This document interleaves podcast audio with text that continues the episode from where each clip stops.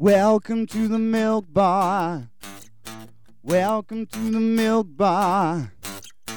Welcome to the milk bar. Welcome to the milk bar. Uh, welcome to the milk bar. Welcome along to episode five hundred seventy-seven of the Milk Bar. Jason Forrest here with you as ever, and coming up on this week's show, we'll be talking storytelling with Xanthi Gresham-Knight, all about her world of making sure that the oral tradition is kept alive. We'll be hearing from the team at C D S, Codsall Dramatic Society, after they had one of their productions postponed due to lockdown. They've got something very special coming up online for you in the not too distant future. We'll be joined by Adam Sweet as we talk nineties music. Uh, he's from Passion Star, hearing from him all about uh, their world in the band back then, and also in the nineties, Daytona were doing fantastic things. Martin Warlow letting us know what's going on there. We'll be joined by Mel Riley. She's a psychotherapist. We'll be finding out how she's helping people during lockdown, and that is all happening online. Plus, we'll be talking to Paul Ryder of L G B T plus Sparkle about their brand new website, logo and ongoing events. That's all coming up on the show this week. With the third season of Agatha Raisin now available on D V D, having premiered on Sky One and Acorn T V, it is an absolute treat. Somebody who is part of the whole mesh that makes this thing work is Marcia Warren, who joins me now on the line. Hello. Hello. It's been called Midsummer Murder on steroids with, with better frocks. I like that. So, I mean, what's it like being part of the Agatha Raisin family? Because you are Missus Boggle. I, that says it all, really, doesn't it? Boggle. Rude, outspoken, crass, filthy and dirty with clothes from Oxfam, damn it. It's a good job um, you're a good actress, isn't it? Thank you. But um, I think because she was so disliked by the village, she pulled herself together. And one of the characters in a later episode said she has a personality transplant and she's actually smiling. So things like she wants to be in the gang. she she wants to help serve, um, solve the murders, you see. Bless so, her heart. But she is, she is a busybody, though, isn't she? Terrible. Terrible, yes. And they've given her a taser now. She's uh, in the neighbourhood watch. And she's, she's got this whole uniform and a taser. Not a good idea. It must be a joy being on set, not only because you spend so much of your time in the wonderful Cotswold village surroundings. Oh, but absolutely. I mean, that's the star of the series, apart from the superlatively good Ashley Jensen. I, I, the Cotswold scenery is absolutely fabulous, and I think that's partly why it's so popular in America. Mm-hmm. Because, you know, they're just looking at these wonders coming out of these, the cottages that as if they've grown up from the earth, don't they, because of yeah. the colour of the stone. Gorgeous. I mean, but it is one of those series that it is internationally popular, but it's got that slice of British life alongside, yeah, the, the yeah the, the constant murders, as, as you've alluded to. Midsummer Murders has that sort of thing happen all the time. The the way it works here in the Agatha Raisin series has is just one step beyond, isn't it? And it is such uh, an amusing show with it. And this comes from the fantastic range of, of comedy actors uh, that we have in there. They're really good, aren't they? I saw episode one. It was shown on the television, not not on Sky, um, the other day. I thought, oh, God, what, what a talented lot they've got. They really have. I mean, as somebody who's won uh, more than your fair share of awards, uh, you know, you, you, you are up there alongside the rest of the casters uh, with with the in the talent stakes. And I think that is, you know, really what this is about, isn't it? It's about making fine quality television that is just absolute huge fun to, to make you feel part of it. It, it. It does help when you have terrific people, doesn't it, round you, you know?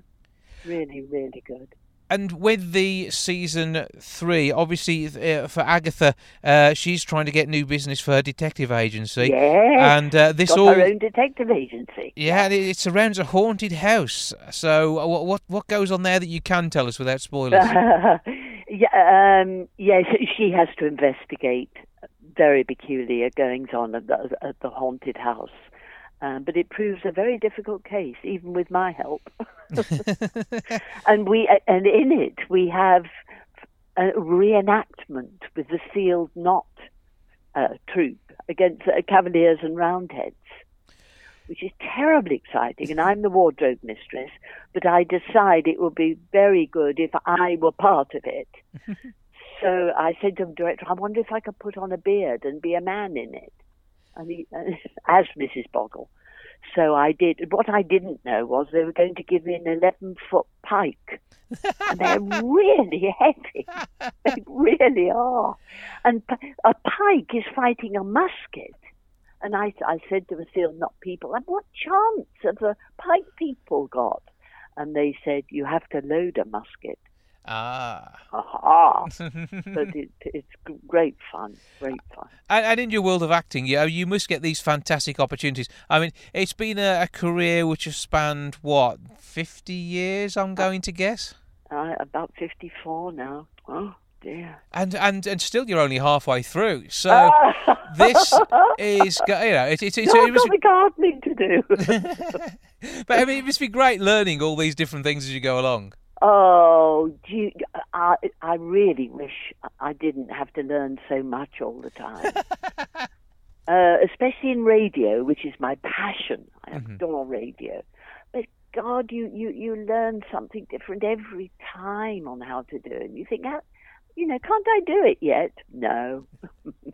Yeah, I, yeah, absolute star. Come on. And, uh, you know, if, with the, the, the cast in there, do you think you were able to give any of them a, a, a few tips? I mean, they, they don't need it because they're a great set of actors, but uh, oh, it was yeah. it must be great fun sort of bouncing off each other when you got the likes of Kathy Wicks, Matthew Horne, uh, you know, Jason Merrills. Uh, the, the list just goes on. You've already shouted out to uh, Ashley Jensen as well. Yes, she is absolutely. Absolutely terrific. Yes, do so many stunts, and all in the most attractive high heels. That's the trouble, and very big hats.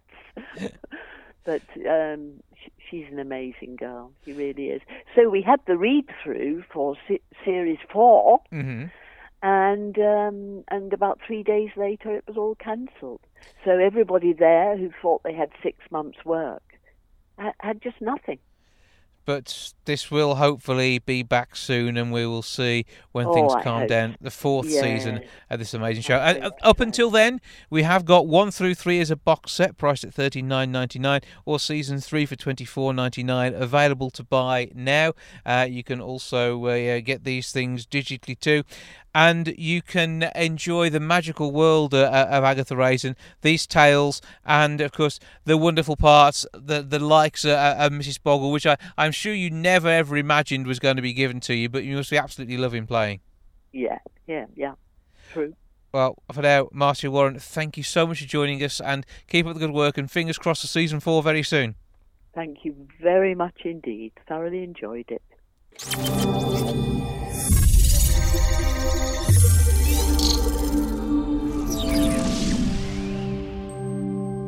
Somebody who I know is an absolutely excellent storyteller is Xanthi Gresham-Knight. Uh, last time I saw her, she was strutting around in some rather largely red P V C boots type things in the Arena Theatre. And she joins me now. I don't know whether she's wearing the boots or not, but uh, she's here for a chat. Hello. Hello there. Always got the virtual boots on, yes, but not in real life. So, I mean, how is the world of storytelling at the moment? Because uh, obviously we've been limited by uh, the, the world uh, as we, you know, we've kind of become used to it over the last three months. But uh, stories are a, a human way of interacting and talking about the past, the future, and the uh, the fantastic. Yeah, they really are. And actually, I think storytelling in its own way is thriving online. There are so many online storytelling clubs. Uh, and of course, they can attract international audiences. So people in our local storytelling club are as far away as Texas, you know, and they're just they've just found it online and, and coming in there. So in that way, it's thriving. But storytelling is eye to eye, mind to mind, heart to heart. Mm-hmm. And you can do quite a lot of that on video, but it is nice to be in the flesh. So how did you begin doing all of this in the first place? Oh, thanks for asking, Jason. Um, Well, I was an actress and then a teacher, and nobody listened to me. I was teaching fi- uh, five to seven year olds, and I had no discipline. And then a storyteller walked into the classroom, uh, Ben Haggerty, and he sat down and told a story, and they were still very badly behaved, but I was enchanted. And I knew that their badly behaved was actually really good. So then the next day I went into the classroom and told a story, and for the first time in, I think, two terms, they listened to me. So I've never looked back, because I know it's not me that's uh, that could enchant children. It's it's the stories themselves. They're like, they've got like nutrients. So, but as as the conduit that makes those stories happen, though, it is you, because storytelling is about the heart and soul of the person who is sharing that tale. And it may be you tell the same story, but it's never the same twice, is it? No, it's not. And stories are like firebrands. And if you hear a story that you like, it's almost impossible not to tell it to the next person, because, you know, it takes you to another place. So they just keep spreading. And I, I really do believe, it's nice of you to say nice things to me, but I really do believe if you get the right story, it doesn't matter how you tell it. If you get the beginning, the middle and the end, and your heart's in the right place, it's going to hit the spot to the uh, listener. And what do you enjoy talking about when you are telling stories? I mean, how, how do you source them, or how do you develop what uh, is, is in your mind's eye as a tale? Well, I'm a, a complete goddess nerd. I'm fascinated by the divine feminine. So uh, I don't know. I was crazy about Chagall for about seven years, and I went to every Chagall um, museum and used to sit in front of the paintings, and the colour was like a transmission.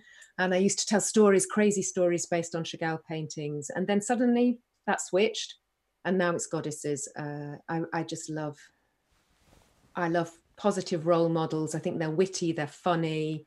So I tend to go for mythology, but it might change. It's just what's, you know, ringing my bells at the moment. It's what works in, in, in your mind and the way you want to tell it. And uh, are any of your stories based in, you know, around fact, historical fact, even if it's uh, sometimes fantastic historical fact? You see, it's very interesting. I've just done a recording uh, for Radio four about Cassandra. It was a specially commissioned piece. And, you, you know, there's a, it's really amazing. The book that I've just written, Goddesses and Heroines, doesn't come under fiction, it comes under fact. So I get terribly confused because I think I'm I'm really rubbish at facts and dates. I have to memorize them and, you know, be like a comedian with something written on their hand. And I just, they won't stay in my mind.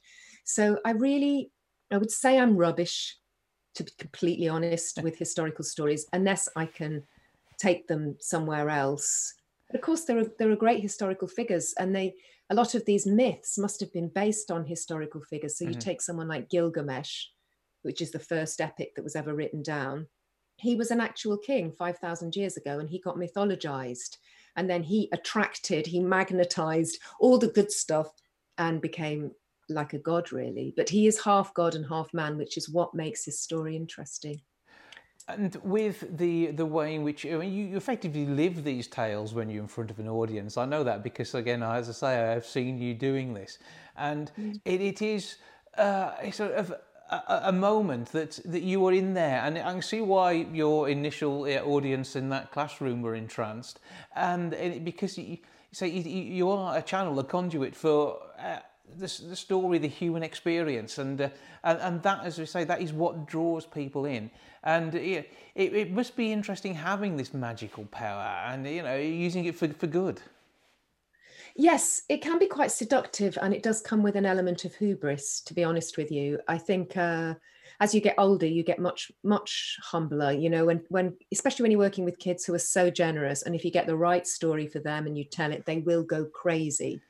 But really, it's not you. You are standing on the shoulders of greats. And the reason that the stories, the traditional stories, are so effective is that they've been crafted by generations. They've been polished like a diamond. And you, there are some stories you can just pick up, and it's like something shining in the gravel. You pick it up, you tell it, and it's like a little heart machine. It's like a, it can resuscitate people. It can, it can have a good side, a bad side. It can send you to war. It can cause peace. They are incredibly, incredibly powerful, and you can get seduced and think it's all about you, but it just isn't.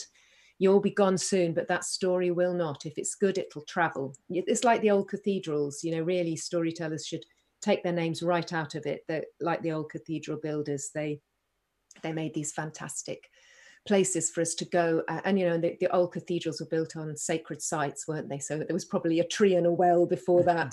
Uh, and, you know, it was so generous of them to say, okay, we want to make something bigger so that people can come. And when it's raining, they can sit down and, and connect their heart with something spiritual. But they didn't put their names to it. So no, I I really can't claim. You can you can work up a story, you know, you can make it, if you're working, if you're telling a story on stage out of respect for your audience, if there's a big audience, then you need to craft it, use performance skills, but you are only ever as good as your story. And with uh, those skills, I mean, it, there is a level of audience interaction there as well, even if it's just them oohing and ahhing and cooing in the right places, or sometimes a, a little bit more than that in a story. The audience are everything. You know, the audience, it's going back to children again, and it happens with adults, but I don't notice it so much. When I used to tell stories to children, I, I had a, a little bag of stories, and I would go school after school or class after class. And this, the children listen like this, you know, they're kind of on the teat.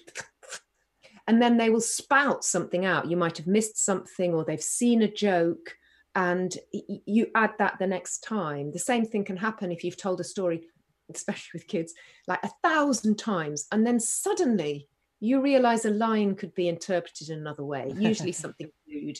And as, your, as the thought crosses your mind, the children pick it up, laugh, start jump, jumping around. If it's scatological, they'll start farting or whatever, making arm. they, but they never picked it up until you did, till it passed across your mind. But the same thing happens on the other side. I see a child and, it, and an adult, or they'll laugh. Adults particularly will give, I'm not funny at all, but they give me all the jokes. So they will suddenly laugh and you think, why was that? Oh, there's a double entendre. Do you know what I mean?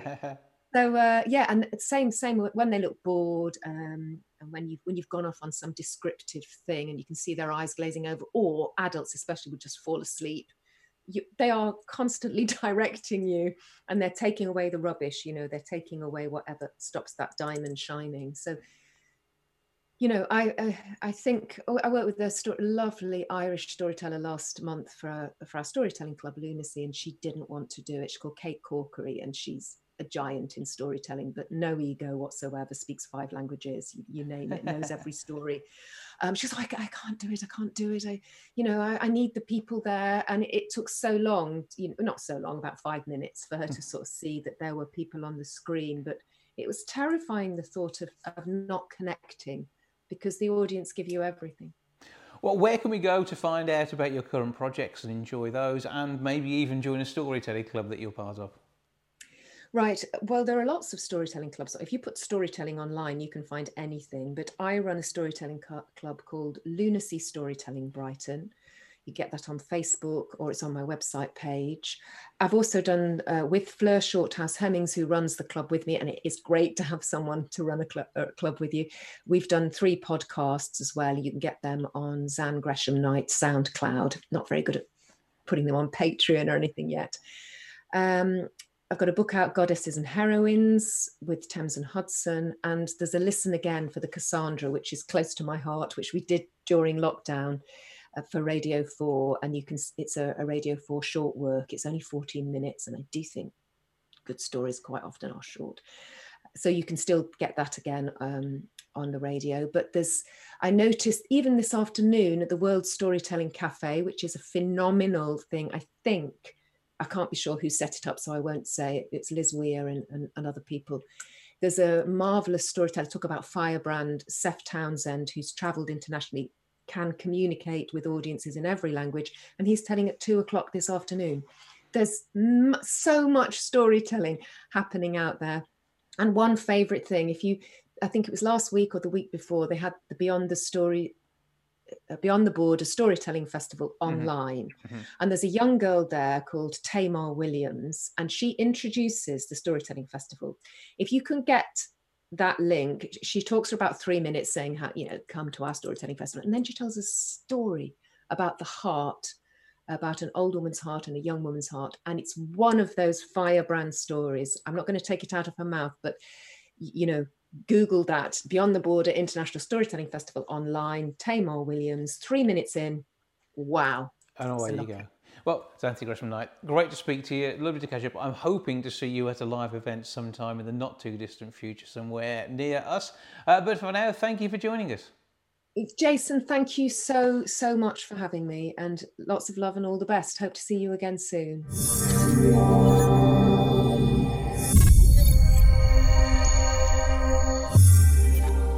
Adam Sweet of the band Passion Star uh, was one of my heroes in the nineties. He's an all-round nice fella, and he joins me now for a chat. Hello. Hiya, hiya. Now, it's been a few years since we last had a catch-up. Uh, obviously, uh, enjoyed the music back in the day, and I think it'd be good to have a little reminisce, wouldn't it? So, uh, what's going on in your world at the moment?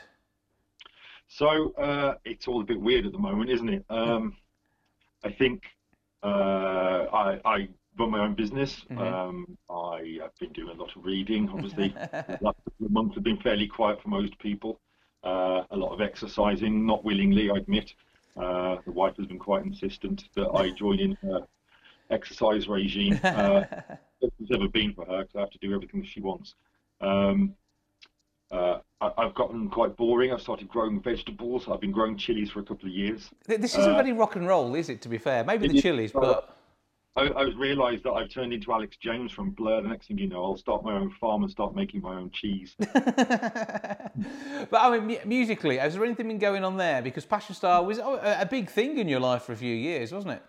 It was. It was my entire life for about three years. Uh, there were distant rumblings of a reunion a couple of years ago, but nothing recently. I, quite honestly, I'm happy and content in life. I've reached a, a place where... Uh, You know, uh, you, you spend your whole life kind of putting building blocks in place to give yourself a platform to do you want and do what you want and be happy. And I've kind of reached that point. Um, and it's uh, the, at this point, I, uh, reunion's very unlikely. Mm-hmm. Because I just don't have time for it. And really, I don't need it anymore. But are you still doing music for pleasure for yourself, or uh, how does that work? Uh, entertaining the family? I I do, yeah. I, I've got a guitar just over my shoulder there, uh, and probably another six or seven upstairs, I admit. But um, yeah, I, I kind of play. Wife isn't particularly impressed. She thinks it's a nice skill to have, but uh, she, yeah, she's not interested really, uh, unless I play something from um, what's the film, uh, uh, Bradley Cooper and um, Lady Gaga film. If I play that, then she's interested. Okay, that, that, then suddenly the, the, the lights spark up. But I mean, as it is, have you have you not shown your appearance on the National Lottery to uh, to try and get her interest? I'm not sure if she's seen it actually. This uh, is the thing, you need to sort that one out. Yeah, so I think over the last kind of I don't know ten or fifteen years, kind of maturity came quite late to me. So I've grown up quite a lot in the last fifteen years, and she we always joke that she's not sure she would have liked me in those days because. I was a bit of a rock star, wasn't I? A bit of a diva.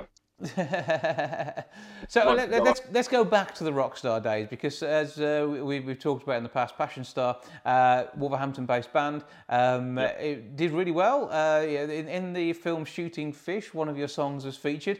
This got you on national telly, uh, and uh, yeah, a, a release of a song which I bought a copy of, not realising you guys were local. And uh, we, we got to chatting probably the best part of a decade or so ago, uh, just all surrounding the fact that you had this magical musical career back in the day. Uh, yeah, honestly, it was a wonderful time. You know, I, I, I always realise that people always, they, they, they have their era in time, and they kind of, musically, they never, quite often people don't move on from that, but I really do think the nineties was a kind of great era. The mid nineties for music was a wonderful time, and it was great to be a part of it and have all that kind of kicking off for myself. Um, it was uh, a brilliant kind of three, four or five years, depending on where you place the pins.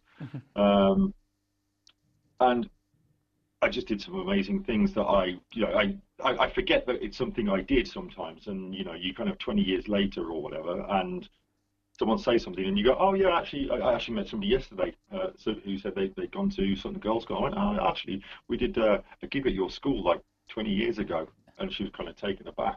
And I admit, school tours were normal in those days. It sounds a bit weird when you say it these days, but.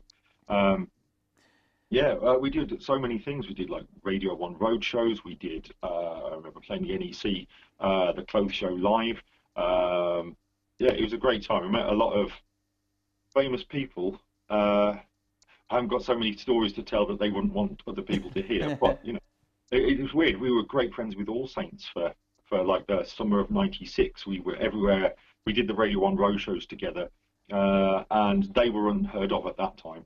Um, And then, you know, every subsequent show that we did, you know, you know a big kind of event run by something like the B B C or some other uh, radio station or something, and they would be there and it's like, oh, hi, how you doing? So you, you made mates, and there was, some of that, I mean, just sort of dwindles and disappears. Uh, you mentioned about the, uh, the, the the near reunions you've seen, and yeah. are, are you basically still mates with the rest of the lads? Give us give us a shout out for the rest of the gang. Yeah, uh, as it happens, uh, I spoke to Rich the other day. Actually, he lives up north somewhere these days, in Cumbria, I think. Uh, uh, we don't speak that often. Rich was our lead singer.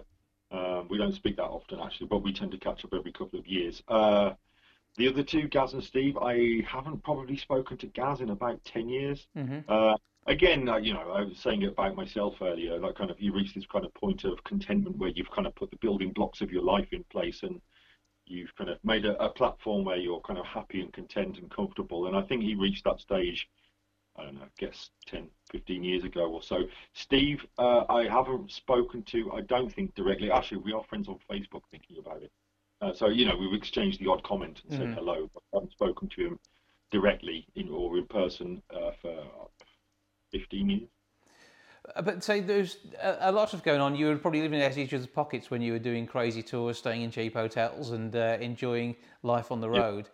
And, and, and and the music industry was very different. I mean, you did go uh, on, a, on a record company-funded schools tour or a you know, mini-gig tour, and that was somewhat different to now, because these days, uh, most musicians are, are working heavily independently unless you're one of the absolute top echelon of the acts that are out there. And uh, you know, people are recording in their own home studios, which is normally just a laptop and a, and a sound card these days. Yeah, I think... I was watching the uh, Oasis documentary um, the other day, and... I think Noel Gallagher talks about how the, the kind of change. They played Nebworth, and he said the one thing that's striking when you see that back these days is that there's like nobody's got a mobile phone in the crowd pointed mm-hmm. at the stage. And um, I think, yeah, kind of the music industry has changed. I mean, admittedly, we were probably quite naive. We were like nineteen, twenty, twenty-one uh, in our heyday. Uh, and you kind of you don't realise that there's a lot of kind of business behind the background and a lot of ulterior motives that maybe you would never hear of. But uh, I think these days um, it's probably a lot harder to get noticed. I mean, it was hard in those days, but we, we got picked up quite early by a record company and they developed us for a couple of years. But these days, I think there's, you know, as you say, unless you're a an established act, then it's probably quite hard to get noticed. There's a lot of people working away in home studios and mm-hmm. making a lot of music, but how do you get that to people? I mean, the delivery mechanism there, it's, it's you know, the internet makes everything possible, but how do you get noticed? It's, unless you kind of, you know, in the old days, you lent people tapes, yeah. uh, or sold tapes, uh, the demo tapes at gigs and so on, and they, you don't know where they would end up, but I suppose, again, the transmission medium is there these days to make it a lot easier, but there's so much, I was having this conversation with somebody the other day, there, there's so much content these days that it's difficult to get your content under some people's nose and actually have their attention on it. Yeah. And we, uh, to, to get yourself in a, in a film, uh, obviously with the record company working alongside you, I mean, that must have been good fun. I know you did premieres and the, and the like. And mm. that is something which it, it seems, unless you're an Adele uh, or Lewis Capaldi, you're not probably going to get invited into that sort of stuff in, in, in the same way. Yeah, I, I have to admit that the invitations did dry up after a while. uh, yeah, uh, yeah, as you say, I think it, it is very difficult to kind of get through the doors these days, uh, unless you are an established act. I think, uh, again, I was thinking about the Trainspotting soundtrack, and a lot of those bands are all quite small in those days, mm-hmm. uh, to some degree, uh, like those people like uh, Sleeper and uh, the Supernaturals, probably, uh, and a whole bunch of other bands that people probably don't remember these days. And it was a great soundtrack. Obviously, everyone remembers "Lust for Life" by Iggy Pop, but you know that was probably twenty years old by the time the, out, the mm-hmm. film came along. Um, but these days, uh, the, the Shooting Fish soundtrack was not entirely dissimilar. It was a really good film sack actually. Film track actually, not least because we were on it, but uh, there was a lot of bands on there you just you know nobody's heard of in twenty years, and it just doesn't really happen anymore because the film is like you've got to have Will Smith. you know, you need Will Smith to act in the film and then do the soundtrack, or yeah. uh, Lady Gaga and Bradley Cooper. Yeah, these things happen. Well, obviously, uh, they, they were great times. The music still stands that test of time. Uh, to Be The One is the, the one that I know. There's some great other tracks. And I think you've still got a website with all this stuff available, haven't you? Yeah, I, I, again, uh, an admission that I cobbled it together. I, I, I, when I first got a computer about twenty years ago, I started. twenty years ago, jeez. Um, I started trying to scribble together some H T M L and understand how it all worked and so on. And so this is, is a website I put together with the H T M L skills I learned about twenty years ago. And I wrote it by hand. I didn't use a code editor or anything. Uh, I didn't use like a little graphical tool that did it all for me. So it was really just uh, a dumping ground for somewhere to put the songs. It's a file uh, store. Yeah, and and you know, some links so people it was readable and you knew what you were getting when you clicked something. Uh, but yeah, uh, passion star dot co dot U K, I think. It still exists, and you can get the music that way. Uh, we, we, look, we are looking for that revival. Fingers crossed somebody will pick it up, and before you know it, we'll have uh, the full back catalogue, some amazing footage of you performing with All Saints on a Radio One stage somewhere, and all this will suddenly uh, appear. The only thing that we don't want to see is you in gold spandex pants. We're not going to go anywhere on that one, but uh, that, that is also available online, I believe. Adam, always good to catch up with you. Um, keep smiling and um, educate the wife and get her to see you on the National Lottery. I think that's the moral of the story. Thank you, mate. It's great to speak to you. Thought about myself, and is there anything that anyone will like? Am I anything good?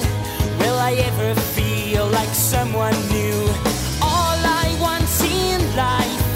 To have something that's better than you. Will you tell me what it's like? Tell me what it's like. I'm gonna be someone special tonight. Tonight. I looked inside myself.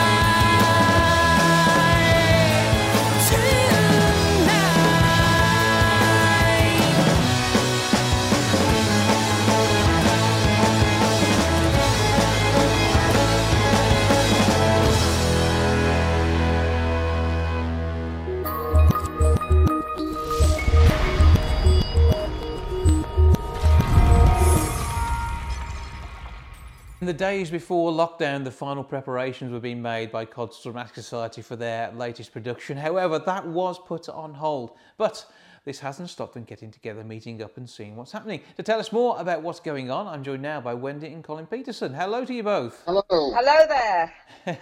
So, uh, what's going on then? Because this is going to be a, an interesting project you must have had great fun working on.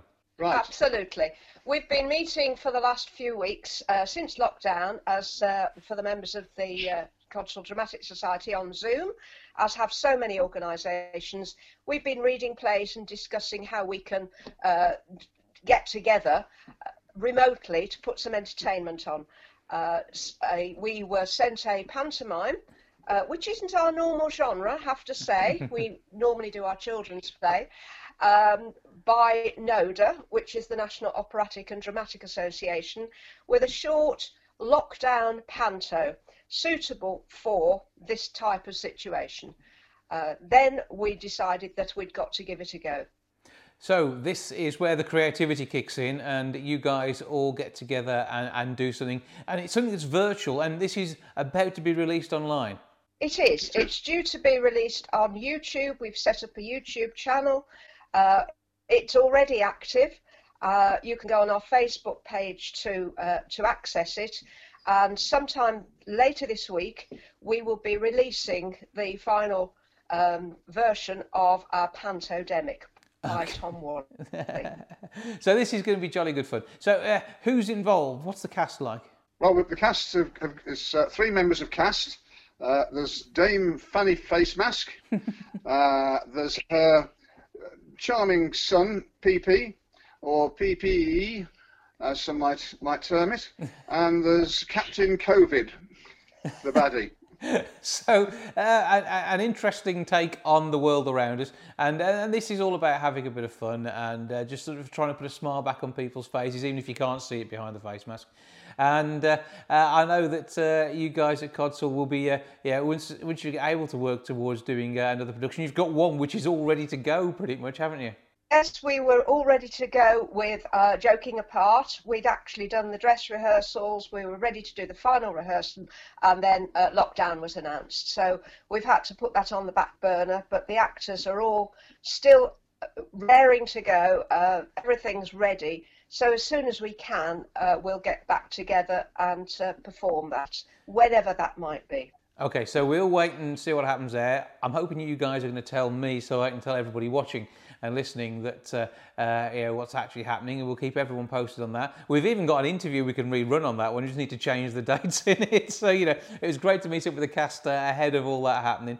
Uh, so, I mean, what happens now then? It's a case of getting along to the uh, the Codsall Dramatic Society Facebook page and uh, liking that for starters to make sure you get all the updates, but also then looking out for that link to the YouTube channel.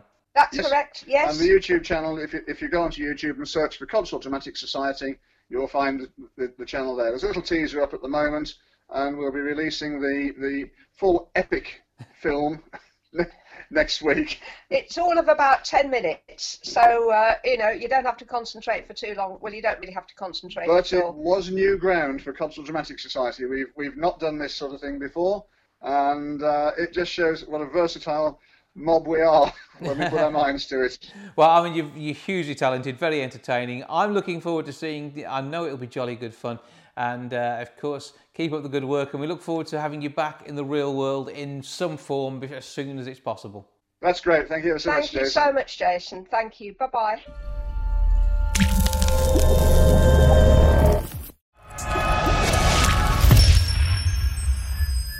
The latter part of the nineteen nineties, Daytona were having great fun, not only with the release of their single American Disco Dancer, but also the album My Obsession with Elizabeth Montgomery. To tell us more, I'm joined now by one quarter of the band, Martin Warlow. Hello, sir. Hi there. How you doing? I'm good. I, I trust everything is going well in your world. Yeah, it's going okay, really. Everything considered, you know.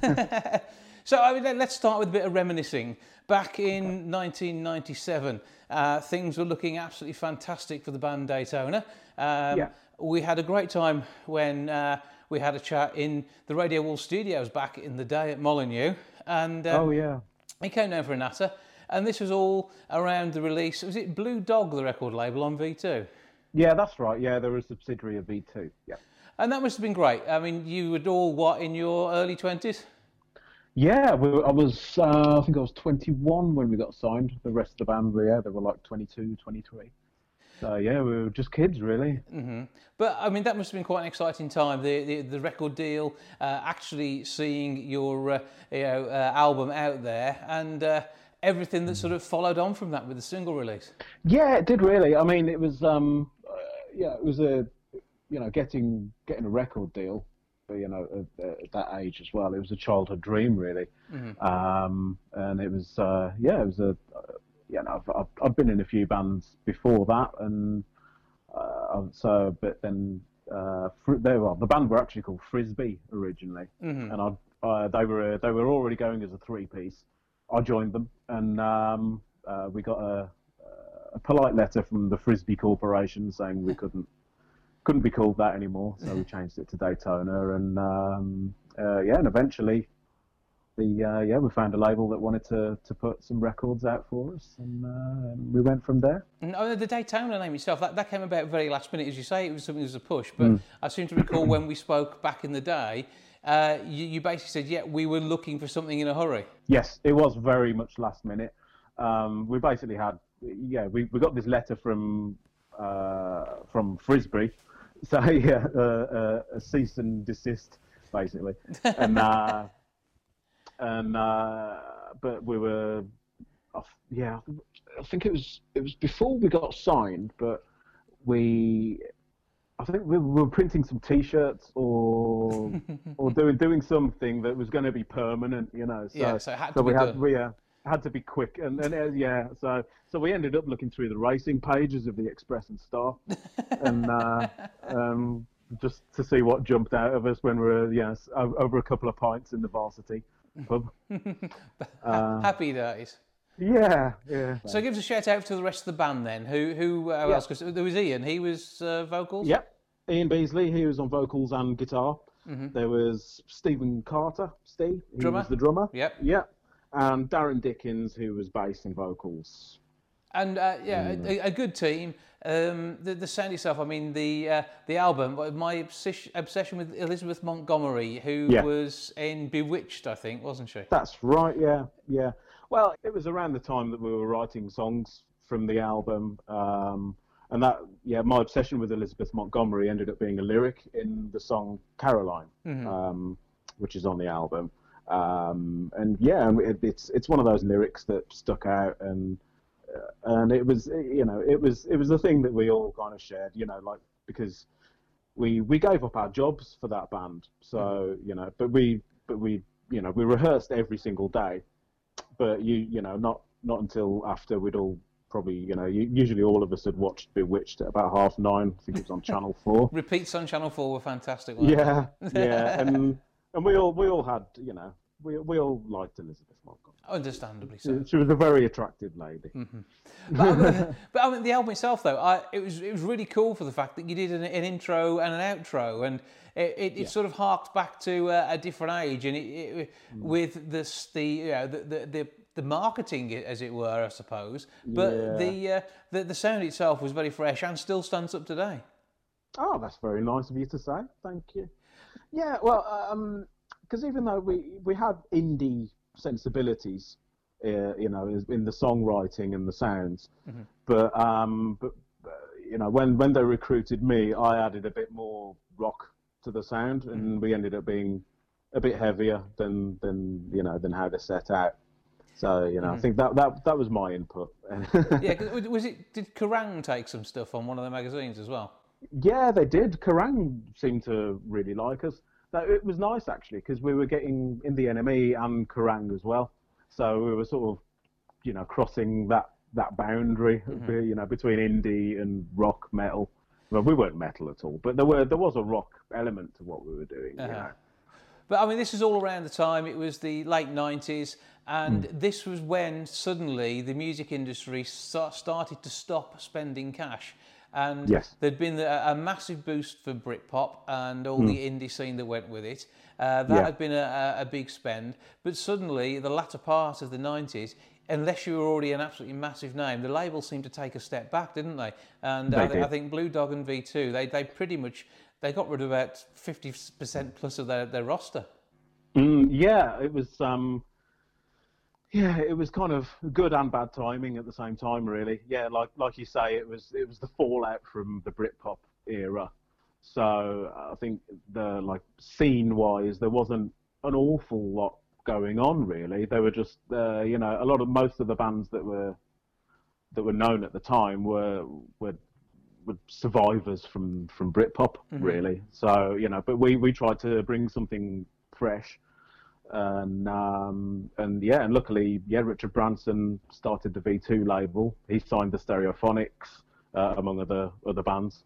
and um, and yeah, one of the satellite labels took an interest in us. Well, that was obviously some time ago. It, uh, the things started to ease off with the band. You'd given up your day jobs to uh, yeah. uh, to, to take a, that step back. Uh, mm-hmm. I think you ended up working in M V, uh, M V C, Music yeah. Value Choice, didn't you, for a little I while? Did. Uh, yeah, I did, but, on and off, yeah. But you're still part of the music industry now, which is the which is the good bit. Yeah, it is. I'm I'm still still very active in the industry. It's um you know, I mean, but my main aim isn't to make a living from it, because I, I think I think if you if you're if you're a creative type in the industry, then uh, you know. Uh, making money should be, in my opinion, should be the last thing on the list, you know, because I think if you're an artist, what what you're doing should be something that you want to do for yeah. a start, um, uh, and you know, and and if other people like it and they, and they they want to part with some of their hard-earned cash, then then that's even better, you know. But uh, but I, but I think that's that's secondary to the to to the whole process. You know, I think uh, you know, if, if you're a musician or an artist, just just making great material is is the you know the the, the most important thing. Mm-hmm. I think. Well, I mean, Daytona had their time. Obviously, you're still doing some some great work now. Um, mm. And uh, can, can we hear any of your more recent stuff? Is that is out there? Yeah. On, yeah? What, what do we look yeah. for then? Yeah. Well, there's there's a band I'm in now called The Double Happy. Mm-hmm. We're a three piece. It's probably, well, I would definitely a lot less easy on the ear than Daytona. This is quite, it's, um, there's a bit more shouting and screaming, but there, you know, but it is, it's it's melodic as well. Yeah. And I've I've taken the role of uh, of lead vocalist. Head screamer. Um. Uh, yeah, lead screamer. Yeah. No, as I said, vocalist rather than singer. You know, and that's that's been going well. We released a, a cassette single a few years ago, just uh, just a bit of fun. The yeah, the song was called Taxidermy.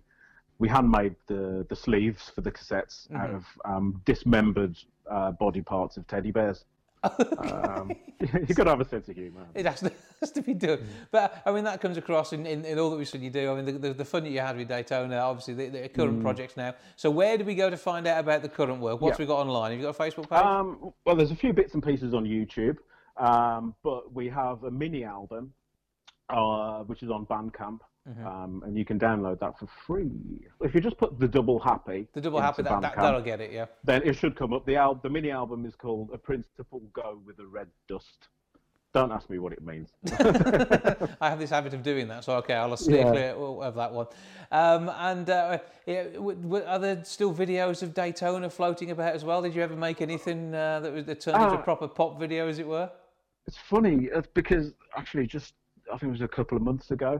Um, I was with my son surfing on YouTube, and, and I stumbled across uh, a very amateur video shot on Super eight of um, Bubblegum Pop Song, which is a pre-Daytona song.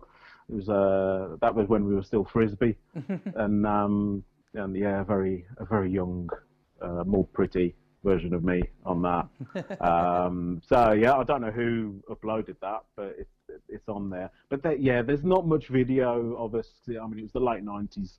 It was obviously before the time of uh, smartphones and all that. Mm-hmm. So, you know, um, there. But, yeah, I'm sure if I did some digging, I'd find something. Um, yeah, because we, we were on, uh, we've got on M T V a few times as well. Mm-hmm. In ninety-eight, I think it was.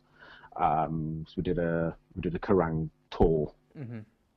And um, uh, as well, so there, so there were bits, bits of publicity here and there, but I don't know how much of it has, has stayed in cyberspace. Well, that's, that's it's nice to look back on. You probably had uh, a, a, a MySpace page at some point as well, I'm sure. For the uh, yeah, I know that that was that was before MySpace. Yeah, yeah, before all that. Yeah, I suppose. Yeah. Martin, thank you for joining us. Thank you for reminiscing a bit. And uh, you know, for the, the mo, there might be a, a sudden uh, resurgence for uh, uh, the wonderful music of Daytona at some point in the not too distant future, I hope. You never know, do you? Well, thank you for joining us. All right, thanks, Jason. Cheers. Sister Samantha took the chance with an all American disco dancer, and he stole her heart.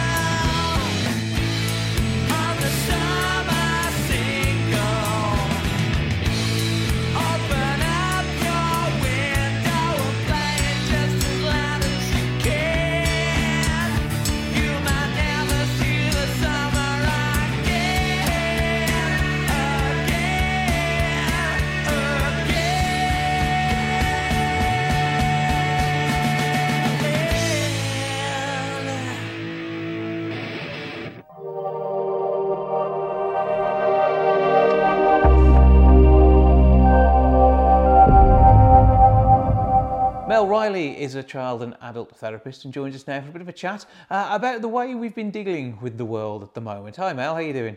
Hello, I'm fine, thank you, Jason, and thank you for having me on. Well, good today. to talk to you. And I mean, it's it's it's a difficult world just at the moment, and not one that really, I suppose, any of us had expected to find ourselves in in twenty twenty. No, it's. Um, I think unprecedented. I think people are a bit bored of hearing it's unprecedented times, but it really is, isn't it? Yeah, nothing, nothing like this has ever happened. We never anticipated it in our lifetimes. Uh, no. But if we look back in history, I mean, we've we've seen people going through through similar and significantly worse. And, and and even in you know the last century, we know that things like uh, influenza pandemics have caused problems. But we're in a very different, highly connected world these days. Whereas in the past, you know, in, in nineteen twenty, we might have read about something horrendous with Spanish flu in the paper. Uh, the reality is now we can see and hear from around the world what people are going through. And even if it's not affecting us directly, then we we still can yeah, be severely affected by what's happening. We are indeed. Um, I think we're probably more connected and disconnected than ever before. And I say more connected because we have more ways to stay in touch, but actually our communities, I think, over the years have got smaller. So that brings its own, uh, own difficulties. Mm-hmm. And the way in which people communicate obviously makes a massive difference. The internet has both helped and probably hindered too.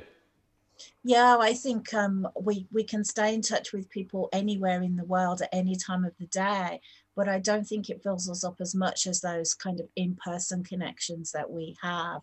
And so actually, um, we're, us humans are wired for touch. Uh, we're wired to hear each other's voices. We're wired to be in the same space and share energy. So whilst we can have Um, contacts through things like Zoom, um, we're often left um, tired after those rather than energised. Yeah, screen time, I mean, there's a reason why most of our devices now tell us how long we've been on these things all the time, because it, it can have a negative impact. Not only the whole blue light scenario where, uh, you know, last thing at night, it can really mess with your head and disrupt your sleep patterns. And uh, even that in itself uh, it can, it can affect your day-to-day outlook on the world, can't it? I think, yeah, the more um, there's definitely merit in switching off these. Um, I think we've got so much, we process so much information, so switching off from the gadgets, um, allowing our brains and our bodies to come down a little bit from all that kind of um, white light and excitement um, can massively help our uh, sense of well-being, yeah. And have you seen, obviously, much more demand for your services, but also uh, in, the, in particular the early part of the lockdown, and not being able to you know, be in a physical room with someone to talk to them and help them? I think, yeah, I think uh, personally my, my my clients had to come to terms with the fact that they couldn't have me, and so we had to move to online, which some embraced, some didn't like so much. Um, it went quiet, I think, as everybody went into shock as we went into lockdown. Then my practice got a lot busier as people became more anxious and found it difficult to cope with with, with the lockdown and, um, and the anxiety around the pandemic. Everybody's circumstances are so different. And so one person can be kind of saying, oh, I'm really enjoying the lockdown because I get more time at home because they may be on furlough. And so they're embracing gardening and all kinds of lovely stuff. And somebody else is super busy with work. And so um, the pain points are slightly different, which can cause anxiety and can cause a lot of kind of arguments. And, and, and people struggle to have empathy when they're also in a in a struggle themselves. So we can get a lot of compet- competitiveness and a lot of kind of uh, lack of empathy and a lot of anger. And I've seen all of that kind of playing out there in the world.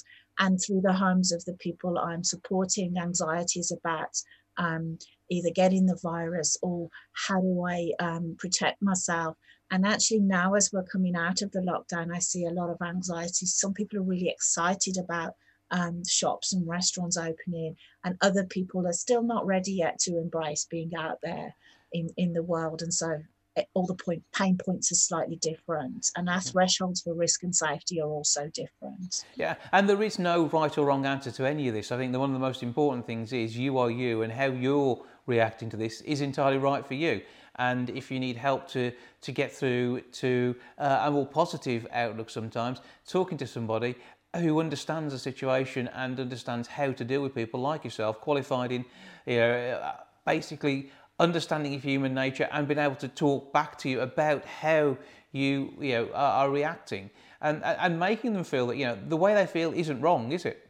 No, um, I think a lot of our job as, as psychotherapists is to normalise and allow people to accept the emotions that they're having and to tolerate sitting with our own selves and our own staff.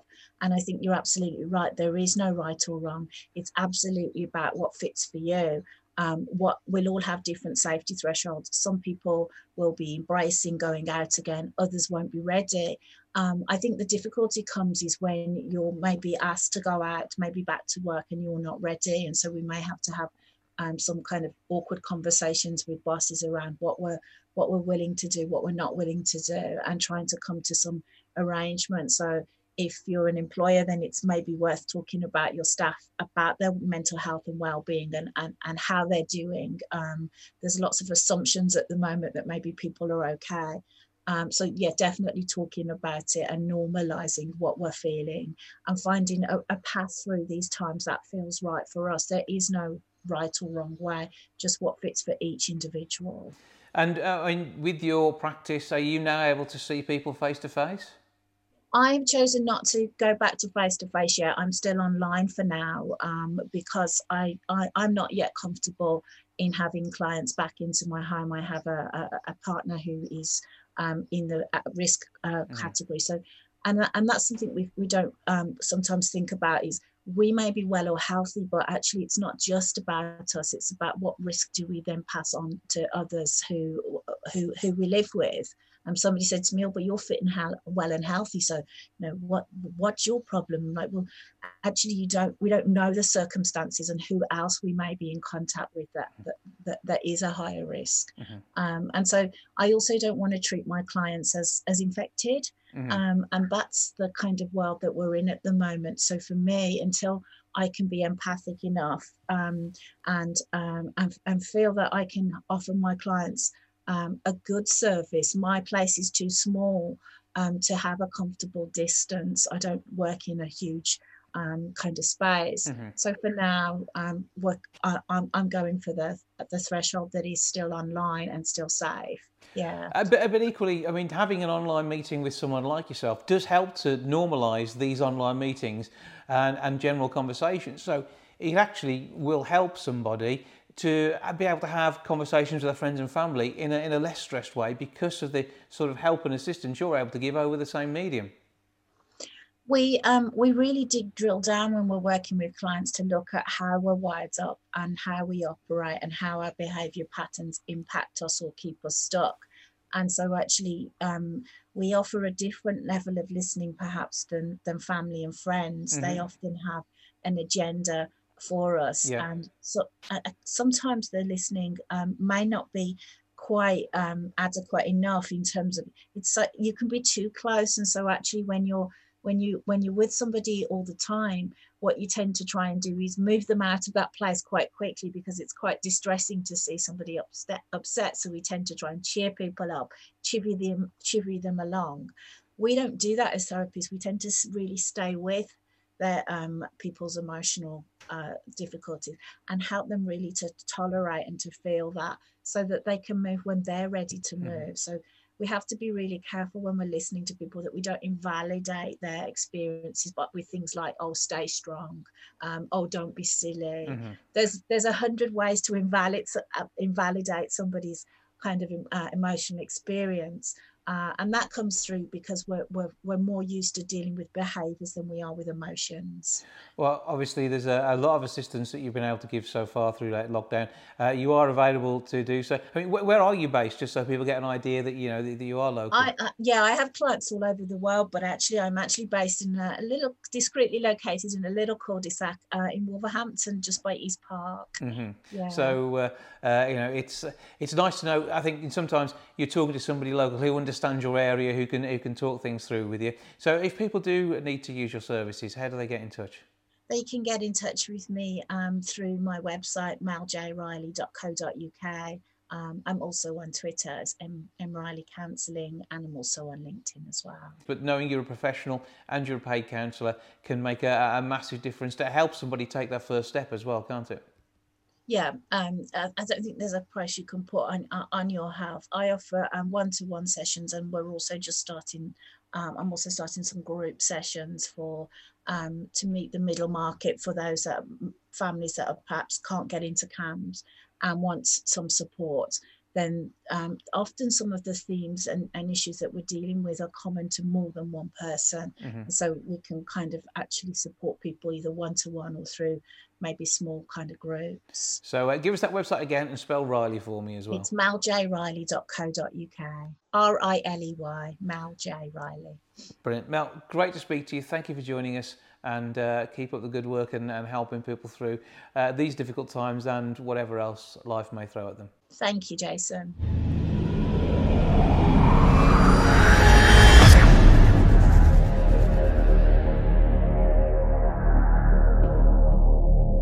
L G B T plus Sparkle have been continuing their online meetings throughout the lockdown period. Also, they've got a lot more going on, both online and potentially in the real world. Uh, to tell us more, I'm joined now by Paul Ryder. Hello, sir. Hello. You're right, Jason. I'm good. I trust we find you well. No, not too bad, thank you. So what has been going on? Because uh, I know that the online weekly meetings have been going particularly well. Yeah, definitely. They've been going really well. So what else has been We've happening? Had, um, We've had different, we've had them um, connected with a lady, sorry, I've just made some notes. Um, we've connected with a lady from Katie Needs. She's got a, tra- she's a trans awareness trainer, trans ambassador, providing trans awareness, training, public speaking, media, appearance and support. We've connected with the lady from there in Coventry. Mm-hmm. Um, a lady called Jenny Ann from L B E from Manchester. There's a group called Unique Transgender Network. So lots of different people you've been talking to, uh, expanding that throughout the whole of the L G B T plus community. And uh, I know that you've got the website online now, and you're particularly pleased with that, including the logo. Yeah, what did you think of it? Uh, well, the, I've seen various versions of it. I had a quick look on the links you sent through to me, and there's there's definitely a unicorn involved. Yeah, definitely.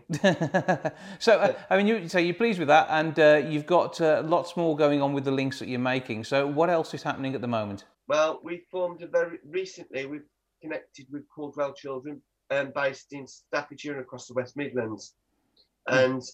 they've actually connected with us. And they said, "Then um, we're going to actually put them onto our website, because they said we'd we'd like to work in partnership." And they're going to find out, because obviously there's L G B T parents with kids with autism and complex needs, so he's going to find out the stats for us. Okay, so that'll be interesting to, uh, to to look at the numbers. And again, it's it's about the inclusivity of the group, getting more people involved, and really just having a place where people can come together. Yeah, definitely. That's that's why we brought it. Sorry, I can't get the words out. That was the whole purpose why we put it together, to reach out. Okay, so um, with the the work that you're doing at the moment, what have you got coming up in the next week or so that people will be able to join in with online? We've got speak. We've got a speaker. Um, You know, I said Jenny Ann from Manchester. Mm-hmm. There's two transgender people there. They're going to tell them their story, what it was like to come out as trans. I think we've got a lady, Pinky, I think her name was, um, from Pakistan. And, you know, she couldn't come out as trans because they kill you over there and stuff like that. So she's going to mention her story. Then we've got, sorry, excuse me. And then a lady um, called Zen. And she's going to tell us her story. That's the next upcoming weeks, two weeks, and next speakers. And you say meet online, and that's each Thursday, isn't it? Yeah, every Thursday, um, two p.m. till um, three p.m. It does go on till about half three, because um, we, we're speaking with Caldwell Children, and there's a man called Paul Deakin, and we're trying to put a quiz together for the L G B T community, but that will be like separate, mm-hmm. maybe on a Friday, but we still haven't confirmed a day yet. But keep checking back with the group, and uh, that will be coming along fairly soon by the sounds of it. Yep. Okay, and uh, I mean, any other projects you've got going on at the moment that are maybe outside the usual Thursday meetings? Um, we um, I haven't put anything together yet, but I've been on, in talks with the lady from Coventry, Katie, um, and she's obviously give me a few ideas, because I've never done anything like this, and give me some like useful information, and thinking about doing an unofficial Pride for Wolverhampton. So nothing's like set up yet, but I'm in the process of looking into that. Okay, so it'd be interesting to see what comes out of that one. If people do wish to come along and join your group, how do they find you?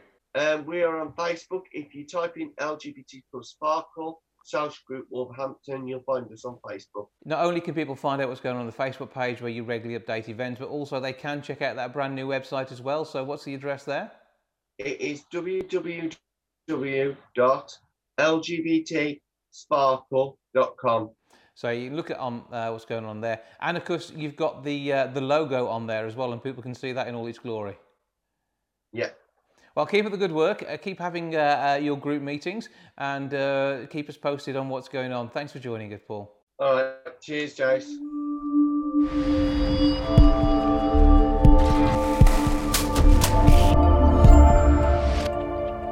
Well, that's all for this week. Thank you so much for joining us. Back with episode five hundred seventy-eight next week. I'll see you then. Ta-ra for now. Goodbye from the milk bar. Goodbye from the milk bar. Goodbye from the milk bar. Goodbye from the milk bar. Yeah. Goodbye from the milk bar. Yeah.